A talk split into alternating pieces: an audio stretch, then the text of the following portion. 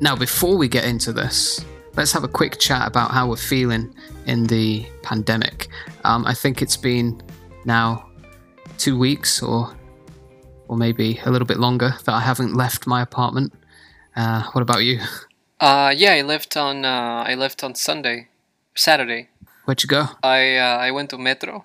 How was it in there? Are people like social distancing? And- Uh, yeah, yeah, a, a little bit.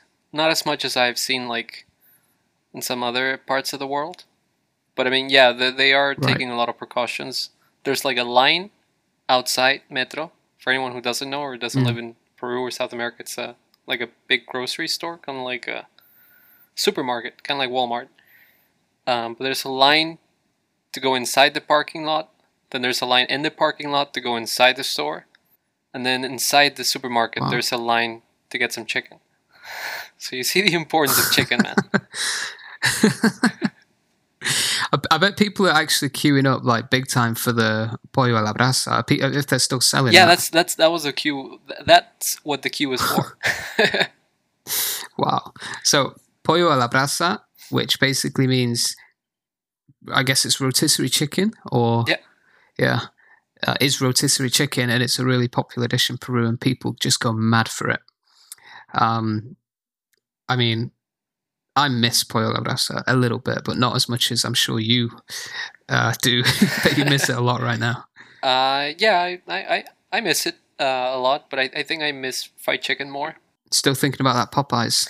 Yeah, I man, I'm waiting for the day when the quarantine is uh, when the quarantine ends and I can go to that one sacred place. Um, I think Mimi sent you the picture of the fried fried wings that she made, right? Yeah, that was uh, that made me miss it even more. when this is all over, we'll invite you over and we'll uh, we'll have some some Mimi's now to now famous. They're going to be famous. Uh, fried chicken wings. Dude, yeah, man, They were- It looked really good. They good. were hella good, man. yeah, yeah, I bet you guys enjoyed that. yeah, we did. Didn't enjoy the film that we watched while we we're watching it. We watched Eli. Uh, Don't bother, guys. it's just another crappy generic horror film, and the ending is just. I couldn't. I I was just like seriously. I, I just couldn't believe the ending. I was I was in shock at how bad it was. It's- It's like it, it's always the same. Like horror films, like they they put all of this effort into building up a good story, and then when it comes to like the climax, or it comes to the definitive point, it's like they just gave up and they just oh, just put the devil or something. Yeah, that's like the go-to answer for horror films. yeah, it's terrible. Need some payment. If you're gonna go devil, be specific. That's right, man. I mean, so at, least uh, a, a demon with personality, right? exactly. Yeah. So you're you're keeping your sanity at home. Are you feeling better working from home, or are you still struggling? Uh, I guess I'm still struggling a little bit. Um, there. I mean, it's easier to get distracted for one, and also just work's been pretty tough. Usually, like at the beginning Yeah. of the week. Um, I would have liked to think that like my specific job would have um, like I, I would be able to slack more. well, not slack more, but I, I would have thought that like the workload would decrease with uh like with the current situation we're in, but actually has increased. Oh, So- terrible. So yeah, it's a little tough in that sense. I guess I'm still missing the office just because everything's there, and also you know once I leave the office, I know that I have nothing else to do with it. But it's kind of difficult to Yeah. make that to distinguish that here. that's kind of the you know the catch 22 of working from home i've been working from home for like four and a half years now and there's there's the good side to it is you learn to be so um what's the word so restrained Mhm. not restrained um Like disciplined. yeah disciplined you learn to be really disciplined and you you have uh, good self-control because it's so easy to procrastinate or you know your your bed is in the next room. Yeah. and it's not like that when you when you're working in an office. So you you learn to like set goals and say you know what? I need to do this. And after a while you know i think working from home's made me a super productive person because you have to be. Um, but yeah the, the the downside to that is you suddenly live where you work. Yeah. which which is tough it's hard to yeah it's hard to close the laptop and and turn everything off Yeah. I mean, it, it does have its up. It's it's up. Uh, like its pros definitely because I can just wake up five minutes before and then you know just sit in That's front of the laptop and, and log in. Yeah, Um, yeah. so that's that's one of the yeah. big things. it has a lot to do with the personality of the person, I think. Yeah, I reckon so. Well, I hope you warm to it. Um, I mean, I don't want to be negative, a negative Nancy, but I think we're going to be under quarantine for quite some time. Yeah, yeah, most likely. Yeah, I can't imagine like a day in the future where, you know, where people say I don't know if I said this in the in the last update, but I can't imagine a day in the future where the president says, uh, "Yeah, okay, everything's good. You can leave, go to restaurants, go to the cinema." No, can't imagine it. At least not this year. Unlikely to be next year. You know, it, it, maybe we'll be out of quarantine, but there's still going to be um, that that fear, I guess. You know. Yeah, I mean, there's definitely gonna be fear. Um, I mean, I don't think it's feasible for you know a country like Peru to stay in quarantine Mm. for like longer than a longer than two months.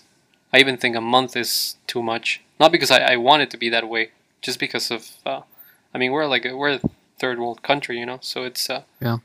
it's not it it's not very practical. I, I, I think it, it, it depends a lot on, on people. Like once the, the quarantine is lifted, I hope that the people who, who are able to still work from home and the companies that have that, you know, that can give that uh that option to their employees actually, you know, continue to do so at least for a little while. So as much as I Yeah. don't like it particularly, I, I think most likely will continue to do so, at least for another month Yeah. uh, to sort of lessen the chances of everything going back this to the way it was. You know. Yeah, I mean, I think it, I think we'll be lucky if it's just another month, and I think people should um, should self quarantine as well after that. Oh, did you hear that? As of uh, tomorrow, the quarantine has been extended, so now it starts from six p.m. instead of eight p.m. So no one is allowed outside at all after six p.m. Yeah, they th- that was pretty quick as well. On the plus side, I think Tambo is going to be opening up. Do you think so? I, I think they, they, I'm pretty sure they mentioned it, but only a few, a few, uh, a few locations. Well, that's good.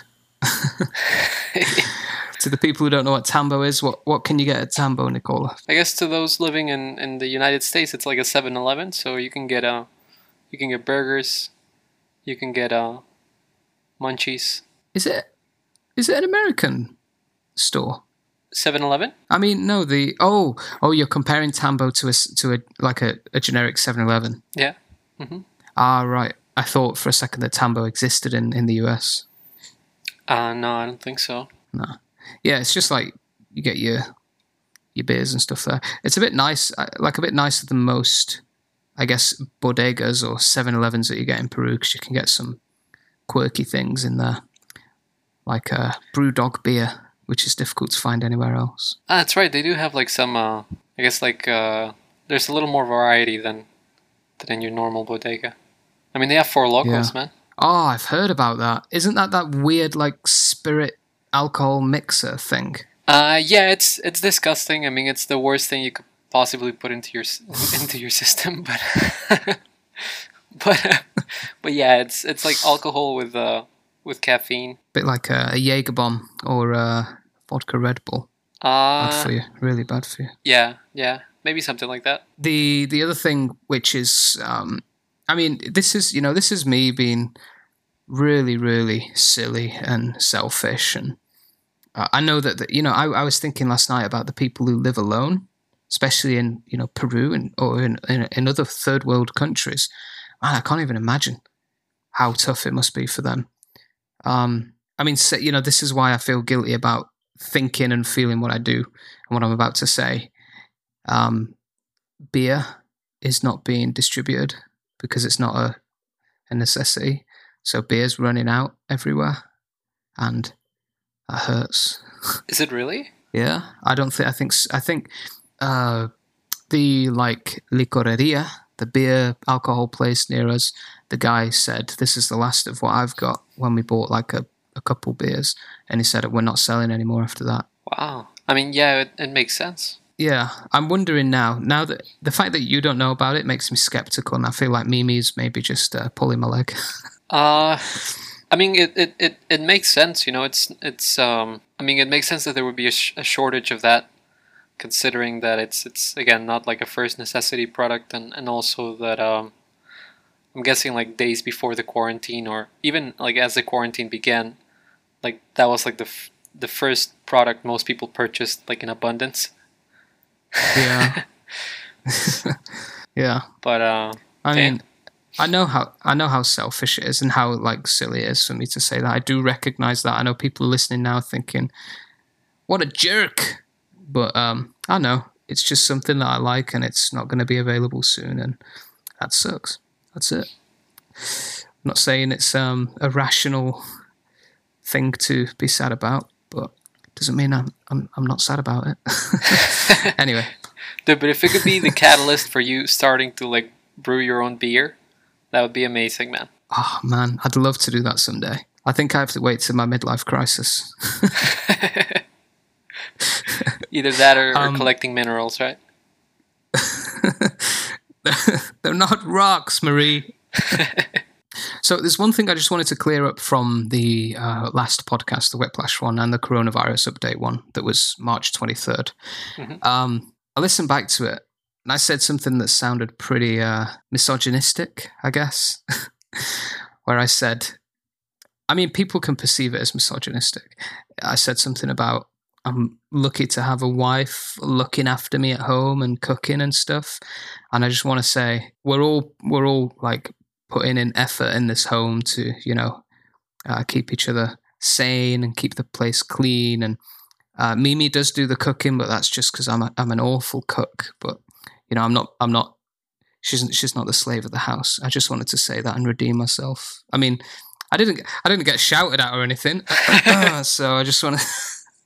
It's like, but I did not get dinner for almost a week. I'll tell you what, though, man, that couch can be comfortable. So, we are going to talk about The Lighthouse. Are you ready?